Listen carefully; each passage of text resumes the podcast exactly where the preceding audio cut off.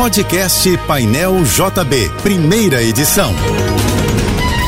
Fique agora com as principais notícias desta manhã. Oferecimento Assim Saúde. Hospitais, clínicas, exames e mais de mil consultórios. Ligue 2102-5555. Universidade de Vassouras, formando o profissional do futuro. Acesse univassouras.edu.br. A mega operação de limpeza do Carnaval 2023, realizada pela Conlurb no Rio, recolheu 1.236,5 toneladas de resíduos.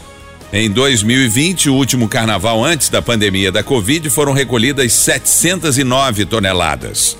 De acordo com o balanço divulgado pela companhia, somente no Sambódromo foram recolhidas no carnaval deste ano 480 toneladas de lixo. O Rio vai ter uma terça-feira com muitas nuvens e possibilidade de chuvas isoladas. De acordo com a previsão do Instituto Nacional de Meteorologia, a temperatura máxima de hoje deve chegar aos 33 graus. O ministro Alexandre de Moraes, do Supremo Tribunal Federal, decidiu que cabe ao STF julgar militares eventualmente envolvidos nos atos antidemocráticos do dia 8 de janeiro. Moraes tomou a decisão a analisar um requerimento da Polícia Federal para investigar eventuais crimes cometidos por militares. O ministro do Supremo também abriu investigação sobre a participação de integrantes da Polícia Militar do Distrito Federal e das Forças Armadas nas manifestações. A Receita Federal começou a receber lances para o primeiro leilão com mercadorias apreendidas ou abandonadas no aeroporto de Guarulhos neste ano de 2023. As propostas com lances devem ser feitas até às 8 da noite da próxima segunda-feira, dia 6 de março. O leilão será no dia seguinte produto mais barato é um telescópio que pode ser adquirido a partir de 250 reais. Entre os produtos oferecidos é possível comprar notebooks e iPads por um valor mínimo de mil reais. Os itens que serão leiloados incluem ainda outros aparelhos eletrônicos, artigos de informática, joias, perfumes, instrumentos musicais e roupas de luxo.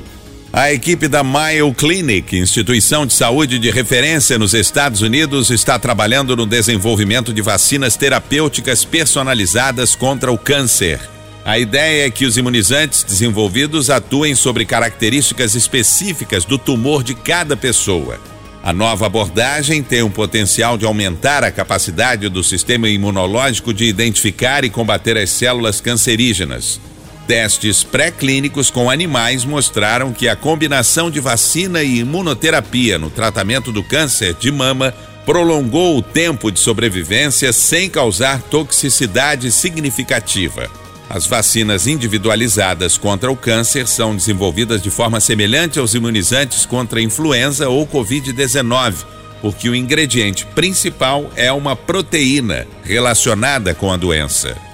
A Secretaria Municipal de Meio Ambiente, Recursos Hídricos e Sustentabilidade de Niterói está elaborando o passaporte das unidades de conservação do município.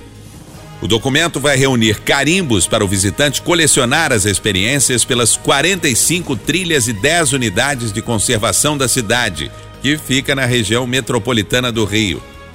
A iniciativa tem o objetivo de divulgar o ecoturismo, estimulando o uso consciente desses espaços naturais, incentivar pesquisas científicas e promover o desenvolvimento sustentável. Niterói tem mais de 50% do território com áreas naturais protegidas. O passaporte deve ser lançado ainda neste semestre.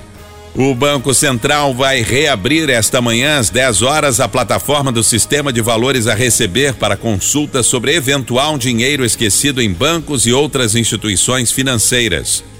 Neste primeiro momento, o sistema, que pode ser acessado pelo site do Banco Central, vai informar apenas se há ou não algum valor a receber. As informações sobre quantia e os próximos passos só serão liberados na terça-feira da semana que vem, dia 7 de março. Uma das novidades deste ano é a consulta de valores de pessoas falecidas. O serviço estava suspenso desde maio do ano passado. É bom ressaltar que todos os serviços do Valores a Receber são gratuitos e a pessoa deve ficar atenta para não cair em golpes.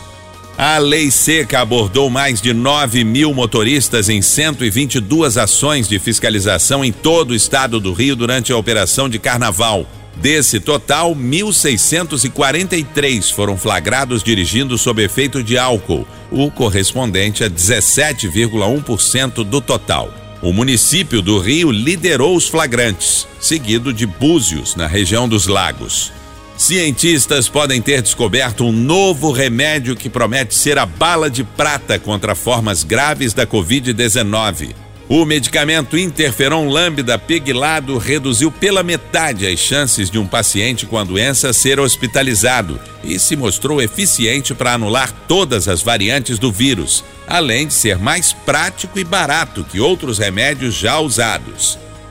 Esses resultados apareceram após ensaios clínicos de fase 3 feitos no Brasil e no Canadá entre 2021 e 2022 e publicados na revista científica The New England Journal of Medicine, uma das mais importantes da área. A pesquisa foi feita com 2 mil voluntários que testaram positivo para a Covid e foram atendidos na rede pública de saúde com sintomas leves a moderados. No Brasil, mais de 30 cidades participaram do estudo.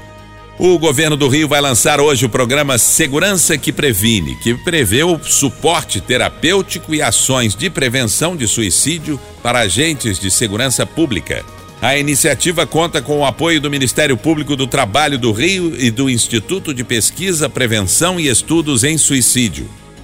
O objetivo é traçar um diagnóstico das angústias e problemas sofridos por policiais civis, penais e agentes do Degase e assim tentar modificar a forma como esses servidores são cuidados nas instituições. O programa vai oferecer oficinas de autocuidado e de gestão humana para que as instituições criem as próprias ações de prevenção. Também será oferecido apoio psicoterapêutico pela PUC Rio e psiquiátrico pela UFRJ de forma online. Você ouviu o podcast Painel JB, primeira edição.